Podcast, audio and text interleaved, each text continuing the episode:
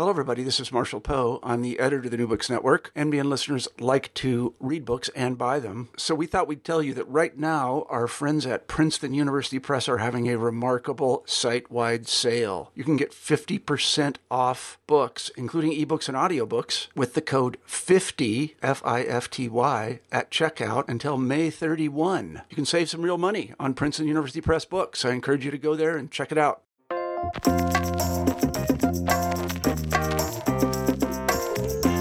Welcome back to the New Books Network. This is your host, Lee Pierce, she, hers pronouns from the State University of New York at Georgia. I'm sorry, at Geneseo. I just moved jobs. I get very confused.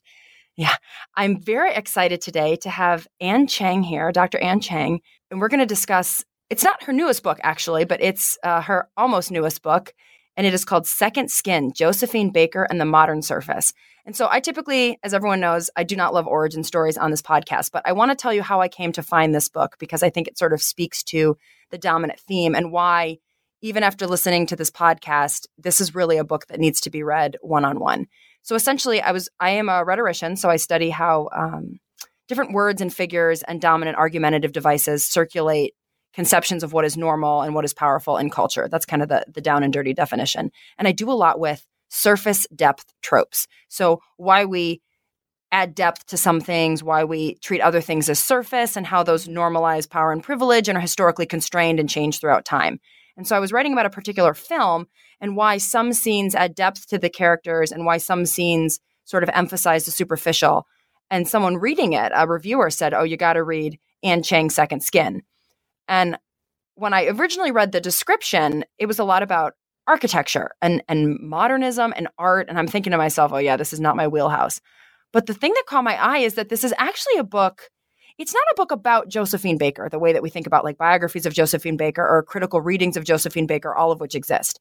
Josephine Baker is this incredibly unique rhetorical figure who quite literally functions as a figure throughout the book, but also sort of the quilting point through which Cheng puts together just all of these beautiful strands about modernist art and this obsession with surface that we often overlook when we think about this time period at the turn of the century and the early 20th century.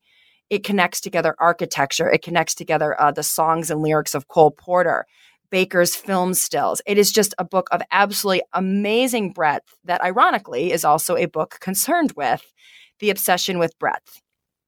And I was really drawn to this book a, because I'm, I've always been interested in Baker, but B, because of just the absolute critical eye with which Cheng explores Baker as she sort of moves through this rereading of modernism and the obsession with surface and just everything from the screenshots to the writing. I, you know, it's hard to describe an academic book as a page turner, but if there's a page turner, I mean, this is definitely it. And I won't say much more because I definitely want Anne to do a lot of the talking here. But what I will say is that what's fascinating about this book is that this this colonialist perspective that we've all been trained to think about when we think about modernists, right? So people in the 1920s and 1930s when blackface was still very popular and a lot of the conquering of the Orient was happening. We're taught that this modernist obsession with sort of quote unquote mastering the other is in fact much more complicated and you can see the nuances of that relationship throughout all of the different chapters and different texts that Second Skin takes up. And I'll read here from a direct quote on page 103, which in which Cheng writes, we, on the other hand, have been tracing, so the book has been tracing, the intricate ways in which modernist artists and projects are themselves profoundly transformed through the process of engaging with the imagined racial other or object. And I want to again make the point that in no way is this book sort of an apologia for uh, you know, sort of racist politics. I mean, it's a lot of what happened in the early 20th century was just racist. But the point is that these racist engagements that we sometimes often just dismiss as uh, mastery or objectification really have these dramatically nuanced ways in which seeing is doubled and uh, it oscillates between surface and depth, skin and interior, mastery and objectivity that I just think are pulled out so beautifully in this book and made me really reconsider not only this time period, but just the whole way I think especially that Baker has functioned in the popular imaginary. In fact, I went I went back and I rewatched several of Baker's films after reading this book and just saw things in a way that I had never thought about, and it has made my own writing so much better. So I will stop fangirling over this book now, and I will introduce uh, Dr. Anne Cheng, she, hers pronouns. So, Anne, I assume you're on the other end still and have not fallen asleep at my ranting. No, I am honored by it. Thank you. Yeah, I oh, I'm honored by this book. Do you want to say just a quick hello to the folks at home? Since um, yes. Um, Sounds great. Cool. Hi, hi. My name is Anne Cheng, and I'm a faculty in the Department of English and the Director of American Studies at Princeton University. I'm an interdisciplinary scholar who works at the intersection of many fields: literature, visual culture, law, material history, psychoanalysis, critical race theory, theory and so forth. So I'm a little bit all over the place. um, but I would say that if I have to sum my, summarize my work, it would be that it always takes place at the intersection, the very often problematic intersection between aesthetics and politics. Awesome. Well, um, you and I talked a little bit before the interview about just the absolute, just this book. I mean, it, it, both wrote itself in the sense that, you, like you said, like you can't make this stuff up that you're tracing from all of these biographies and museum artifacts, and but also it took someone with a very keen eye to pull all of this together. So, do you want to say a little bit about the work that got you on the track of the book before we maybe just jump into the pages? Yeah, sure. Um, so, I what started this project was really a very curious. It's just like a very small question that I had because I've always been interested in modern architectural theory and even though it's not my field, I read a lot in it. And it occurred to me that it was very strange that all these high modernist architects from Adolf Loos to Le Corbusier, who, you know, wrote endlessly about how terrible ornamentation is, how terrible tattoos and other kinds of sort of regressive primitive markings are. How, why, so it occurred to me, why are these architects who are so allergic to all these kind of like, you know, skin marking would actually choose to call the surfaces of their buildings skin. So the idea that skyscrapers have skin, for example, is is no is a kind of discourse that emerged in the early 20th century. And so it just got me to thinking about, well, what is this thing about skin? And you know, how is 20th century ideas of skin, which is very technological, clean, um, non-organic, how is it related to other kinds of skin, very organic skin, like racialized skin? You know um, so this is actually so it's questions like that that first got me started and at some point i actually had to sort of actually a very good friend of mine I, and then that led me to Adolf Loos's work and that very peculiar house that he designed for Josephine Baker, when we talk more about in a minute. Um, but it was in studying that house that I realized that Josephine Baker is actually a very critical figure in the story that I'm trying to tell. And then it took another like several, I would say several, you know, um, maybe a year or more before I could actually like commit myself to the project because you know it's scary to write about Josephine Baker for a lot of reasons and and a very good friend of mine said to me finally um, she's also uh, this is Saidiya Hartman who's a African American um, scholar specialist um, who specialized in African American literature, actually said to me, Hey, Anne, why don't you admit you're writing a book about Josephine Baker?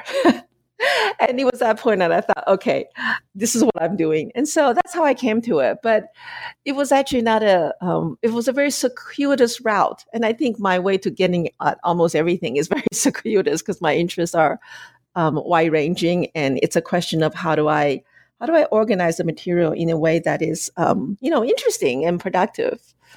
Interesting and productive are understatements for how much I enjoyed this book. And yeah, what's I mean, what's really captivating, and you must have worked. You either are the world's most brilliant writer, or you must have worked the editing on this so hard because the way that Baker appears and then echoes through the book, but is not the. Fo- I mean, you just enough biography that there's context for the argument, but it's never about Baker, but it's also never not about Baker. Yeah, that was a challenge. You know, was, for me, it's, and it did, you know, I'm a very slow writer, so it, it took a long time to write this book. Um, but yes, I think that was the challenge was how do I, I mean, so this is, how do I, um, so I did not want, I did not want to write a biography of Josephine Baker, um, partially because there are 20 biographies of Josephine Baker out there um, in all different kind of languages.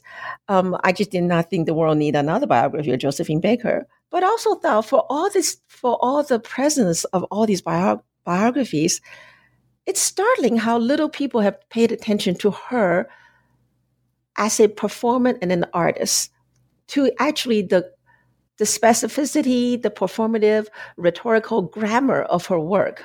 You know, no one has actually treated her as a serious artist and studied her work. So that's part of what I wanted to do very much. So, but also I wanted her to be, I wanted to uh, honor the um, honor the person uh, as a real person, but I also wanted to track how she operates for so many people. And I would argue even for herself as a symbolic figure. And so the book has been very much about how to do exactly what you said. And I really am thankful that you saw that, um, how to have enough of, you know, the so-called real baker in there, but also be very aware that I am actually not presumptuous enough to think that I'm actually writing about the real Josephine Baker.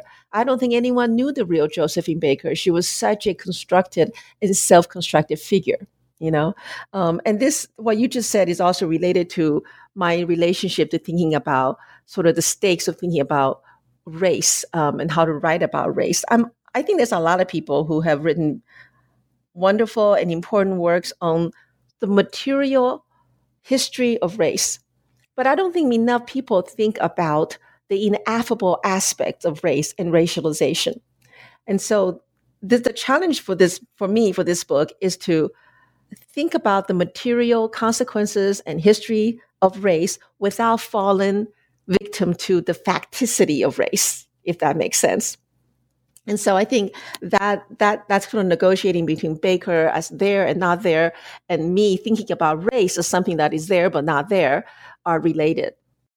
So much good stuff. Okay, so before I forget, three trains of thought. One, the the of course now the irony is if people listening don't know who Josephine Baker was, how do you describe her without turning this into a biography? So what I'm going to do is I'm going to read, actually, if you don't mind the second paragraph of the very first chapter. So, after you kind of introduce these questions of what's this deal with them obsessing with skin when they're supposed to be anti ornament, you then say, This book, meaning the book you wrote, turns our attention to the mysteries of the visible and how those mysteries dwell on the surfaces that we think we know all too well.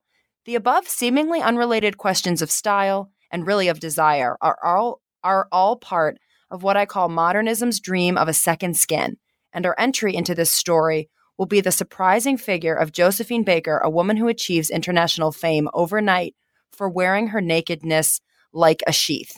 And what what's really interesting, and I wish people could see this, maybe I'll post it in the social media for the for the post, is then there's this image of this very lithe, bendy, long, thin black figure with that short 20s flapper haircut and her whole body is nude except for she's wearing this skirt that is and this is like a, a, a drawn graphic that looks like banana skins and feathers kind of all at once. Right. What I think is so cool about this image is that if you didn't know who Josephine Baker was, you could immediately figure out because this image both has come from Baker and also preceded Baker as part of this fascination with what Baker turned into as this odd combination of like a gosh, she was like a French American Jerry Lee Lewis black woman who was one part like sexy Halle Berry and one part very strange vaudeville, very unsexy comic, like physical, awkward comedy in a lot of ways. And so, what I thought was so cool is that your intro to her instead of a bio was this iconic image that both is and is not Baker.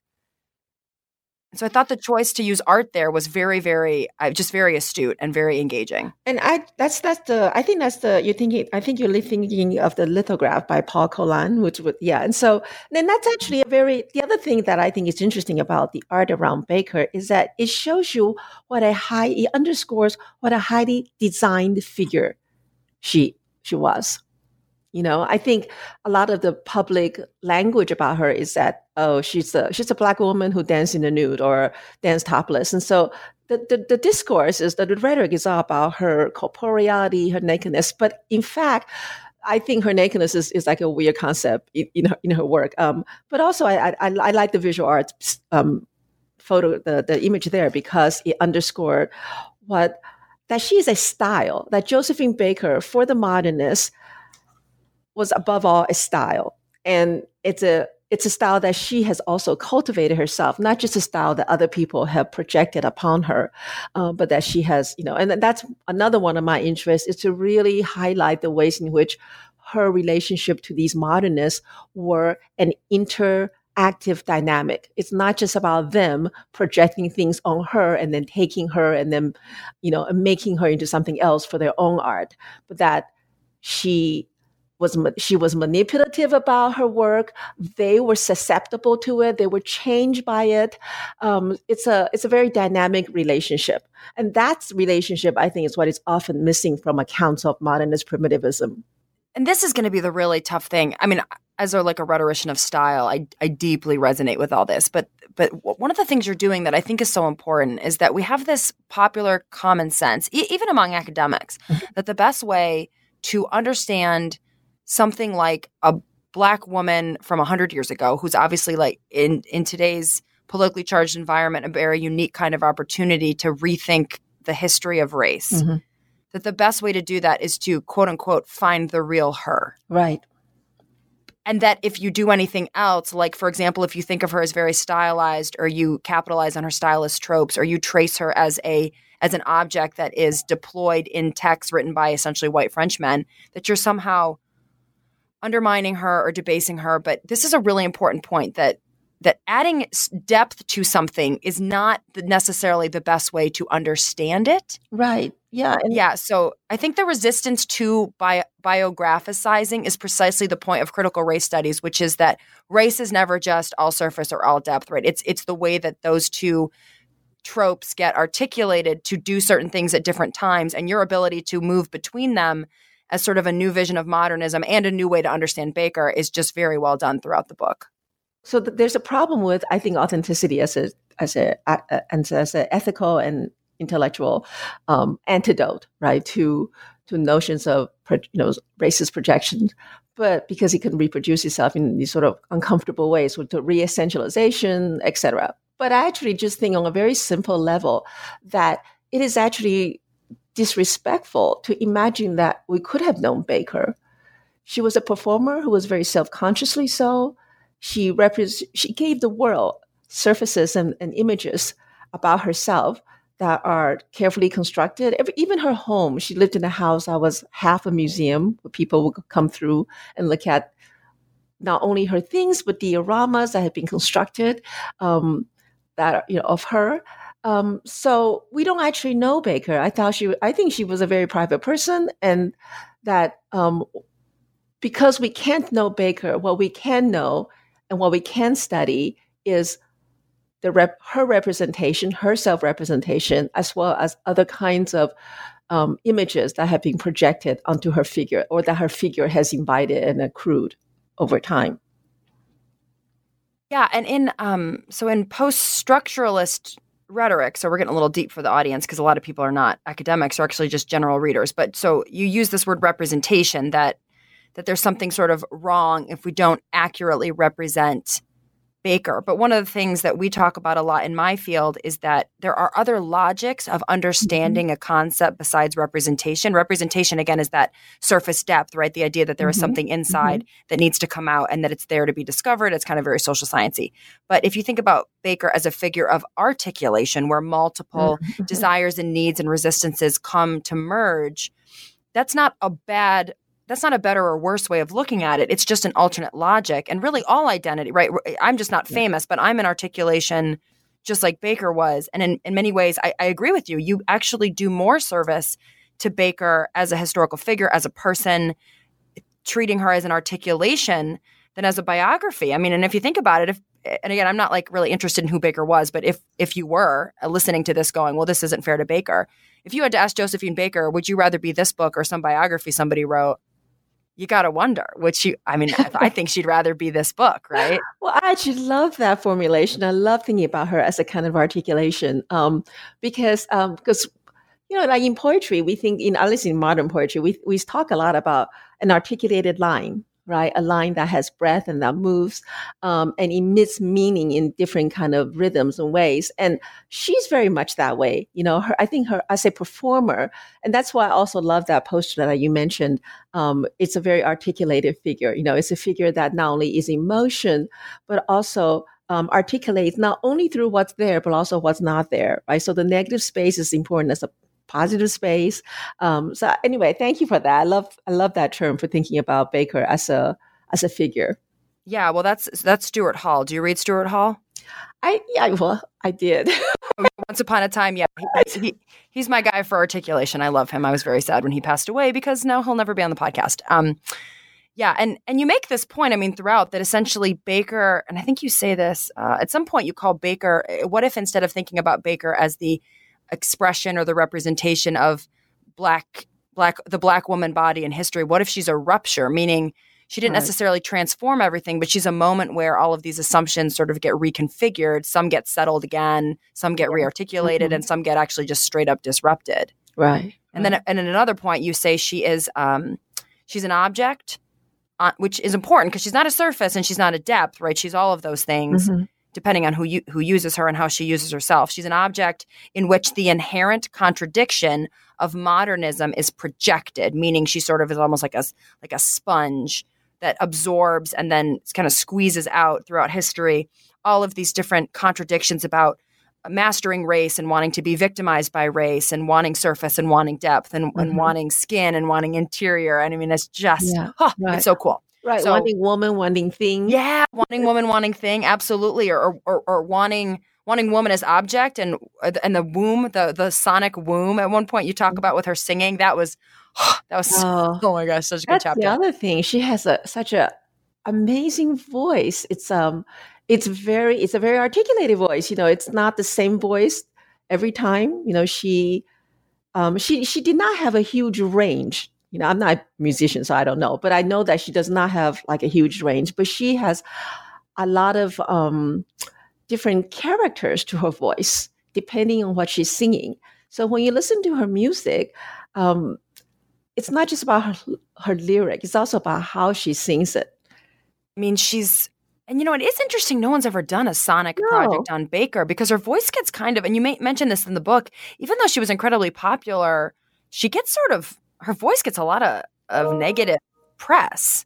Right. And actually, that's the thing. That's the other thing about Baker that I find rather surprising and, and, and sad, which is because she is a complicated political figure, people either hated her for being an embarrassing primitivist figure or they loved her for being um, like an icon, right? For being popular, for being the black woman who made it. Um, but I think somewhere between these two opposition is actually a kind of blindness about her because she's being looked at in these ways rather than really analyzed and studied and um, even people who love her will say things about her that I find incredibly dismissive. Uh, uh, I remember re- reading this um, Black feminist piece about Baker, and it says something like, you know, and I think I quoted in a book, and I can't remember now; it's been so long, but it says something like, um, you know, she was really, you know, famous in spite of her her you know weak voice and her her pathetic little, you know, little girl thing. I, I can't remember what the quote, quote was, but um, but that there was a way in which I thought, oh, even people who really admired her haven't actually studied her.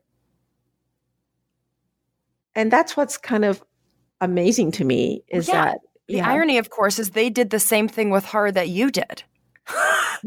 they, they turned her Oh, actually, it's worse because they turned her into something rather than allowing her to articulate as sort of the indexical figure for this series of tensions and desires and shifting norms of culture and gender and race. Uh, and that's that the time. problem with like terms of primitivism. Even though right. it, it, has done a lot of really important work, it is so it has become so um, what's the word hegemonic. It's become so big, mm, yeah, that we everything that we see that we think goes into that category get filed in there rather than actually looked at and studied. Um, and so part of what I would hope this book would do is say is to hope to hopefully say, hey, let's slow down and look at this incredibly fascinating figure. Look at the ways in which she engaged and is engaged by modernist. I mean, in my account, she is not just a modernist object; she is also a modernist. Well, yeah, and yeah, I mean, I think that's what's really interesting is she, she is. And again, when we say the word like verbs like is, we don't really mean like she is. We mean that she, whether she is or is not, she has come to function as the sort of point of cathexis between the, the all of these different facets of the modernist project. Mm-hmm. Right. Yeah, yeah. I mean, and again, and I prior to this, if you told me I, w- I was going to read a book on modernist art and architecture and be fascinated, I'd have been like, yeah, maybe. But oh man, I'm so into it now. Um, but you know, we should probably move into some architecture too, because yeah. I, I, feel like we're, we're, so into Baker that we're almost undermining the very point we tried to make. Well, but, but, you know, the architecture is really interesting because it's you know it, it, sounds like oh, if you're not interested in architecture, it's you know what what's the relevancy? But it is actually the the reason I'm interested in art in modernist architecture, and it gets so interesting in this because book. it is the it is the beginning of a, a of a, of a modernist style that we still live with today. Like to this day, the reason why our computers look so, the reason why a Mac computer is so desirable is because it has this sleek, clean surface. It is, you know, to this day, we think that. We think that being a modernist, being modern is to be sleek, is to be technological, is to be simplified, is to not have, not have covered not be covered by, let's say, Victorian ornamentation. But this is the, all these ideas about what is modernist, what's modern looking, um, and then all the ideologies attached to that came from people like uh, like um, Adolf Loos um, and others. So architectural theory is, you know, in many ways, the birth of modern style. Why don't we Why don't we move into the Loos house? Yeah, because I mean, my favorite part of this is definitely the black and white pinstripe suit, and especially the reference to His Girl Friday, which is one of my favorite movies. But you kind of need the image, I think, for that to right. land. Yeah. And um, there is the image in here of Loos in that weird room with all the the skins. Is that the same yes, house? Yeah. Yeah. No, no, that's not the same house. Oh, that is which, not the same house. Which that, one's the one with the fuzz on it? Uh, that is a room that he built for his wife. Okay, so that is a Loos room that's analog, but it never get, winds up in the Baker House. Okay, right. That's and actually that was a real room, whereas the Baker House was never built. Right. Do you want to talk about the Baker House a bit then? Because this yeah. this is a really I think important point that kind of brings everything together we've been chatting about.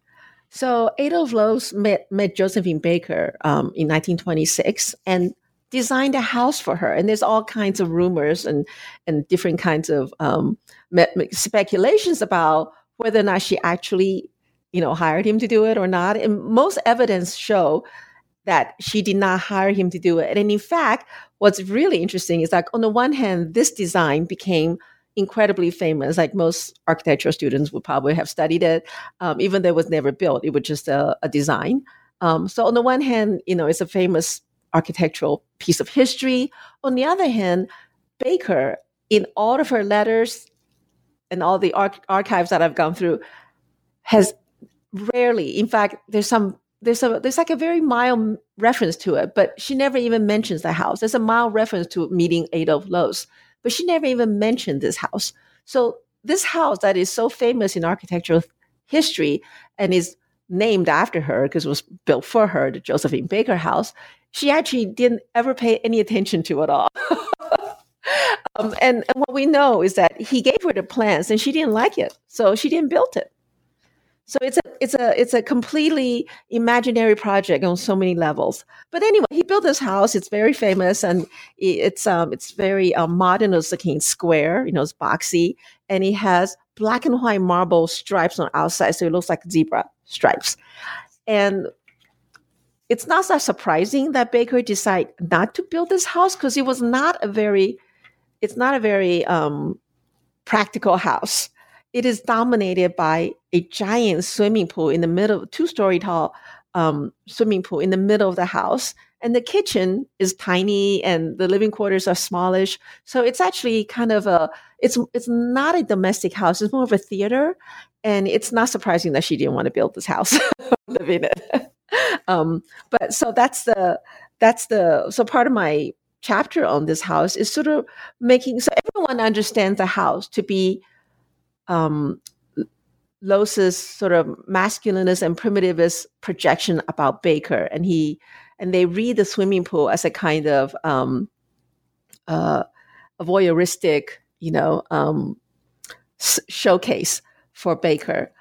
But what I try to do in my book is to think through the logic, the articulation of of of of uh, what I call the politics of specularity, like who's watching what in the house, and then using Josephine. This sounds so complicated. I'm sorry. Using Josephine Baker's performances and her performative strategies around hide and seek to do a counter reading of the house, so that instead of thinking of the house as a architectural um, entrapment of Josephine Baker, I see Josephine Baker's performance styles as a way of rethinking how the house and its logic of um, who's watching what works.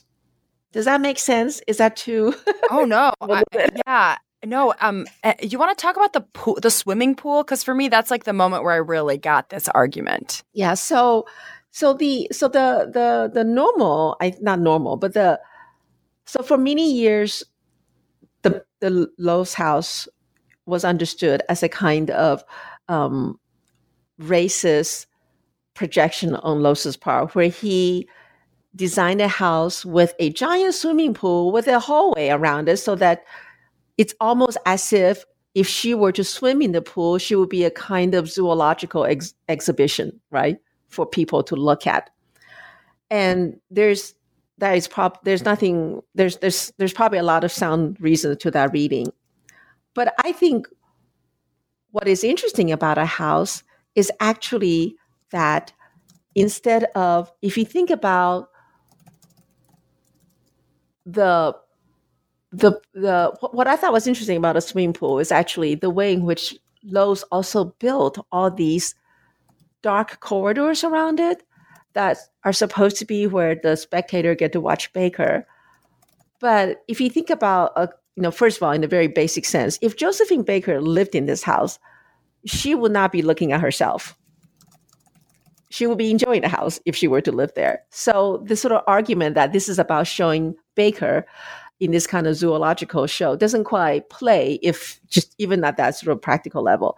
But also, I think theoretically, looking at the floor plans, what's interesting to me is that the hallways around the swimming pool are lit in a very low light, number one, um, but also lit from um, not so much low light, but from um, lit from above. So it turns out, I think, that if we were actually to build this building the way Loos has designed it, the person in the in the hallway is also being um, spotlighted. And because of the way the reflection of the glass would work, it would actually be very hard because the lights are the light is in the hallway, but not in the pool. So it's a person watching who's actually being highlighted. And because of the reflection, what the person watching was would be, be most not only Baker, but also his or her own reflection. So I, I make the argument that in fact, this thing, this house that is designed to make Baker the victim of voyeurism is actually very self exposing. And the person who is a voyeur is also the person who is being exposed. And that to me is a kind of metaphor for thinking about colonialism itself, that the colonial master always think he is the one in control and doing the seeing. But there are many instances in which he's the one being seen, that he's the object as well. So yeah, so the other place that I, I thought that this was very it's so it's fascinating throughout the book, but the other moment where the uh like the the the, the desire to be mastered and also to master and that kind of impossible aporia that the subject, even the subject, the colonial subject, right, experiences, in addition to the Loos house with the pool, is also later when you talk about the, another French architect who also had a very interesting, intimate relationship with Baker biographically, but also you know, rhetorically mm-hmm. in, in, the imaginary of of their identities together is Le Corbusier, who wound up on a ship with Baker and then later wrote about this experience as part of his theory of design and th- and this cross dressing piece. Yes. so like this, I know it's like you said earlier, you cannot make this stuff up. So do you want to also talk about that because I think even if the house isn't resonating with readers about the argument, this this will land the point home. I think in a way that lends itself well to describing in the podcast as opposed to needing the visuals. Right. So so Le Corbusier and um, Josephine Baker were on the same cruise going to South America, and they met on this cruise. And it is mostly under. I think most people believe think that um, they had an affair on board the ship, and we think so partially because um, Le Corbusier has drawings of Baker in bed and things like that. Um, and so, but what's fascinating about this is that one day on board of this ship for a costume ball, Le Corbusier shows up at the ball in in blackface and dressed like Josephine Baker, that is in in feathers and a banana skirt. So it is kind of amazing if you think about this. So he shows up cross dressed and cross, you know, in, a in a cross dress, cross gender, cross racial performance. And he should, you know, so can you imagine if your date shows up dressed like you or dressed as you? Um, so it's a it's a, a really, I think, like vertiginous moment where on the one hand, it is clearly what it is, his primitivist projections. On the other hand, it is also a moment where you see the profound identification that Le Corbusier had with Josephine Baker, and that and this is a this is a Freudian insight that to want something, to desire something, and to want to be something can often be the same thing, which is a very startling proposition, you know. Um, and so, uh, what I love about that moment is thinking about it is a, a perfect moment where you see col- primitivist, colonial, European, modernist appropriation of the racial other as exactly that. I don't want to lessen that point. But it is also a moment of self um, opening. It is a moment of contagion. It's a moment of um, so the the appropriation is goes deep. Is I guess part of what I want to say, right? That it is not just about making use of another person, but it's also about a kind of vulnerability and opening yourself up to um, it's a kind of escape. I also made the argument in the book that for Le Corbusier, who was feeling social and um, social pressure of various kind, being able to be somebody else was a profound fantasy you know and this is this is the second skin metaphor right? What it the desire to be in someone else's skin. Um, and he, and here with Le Corbusier he actually dressed up like that.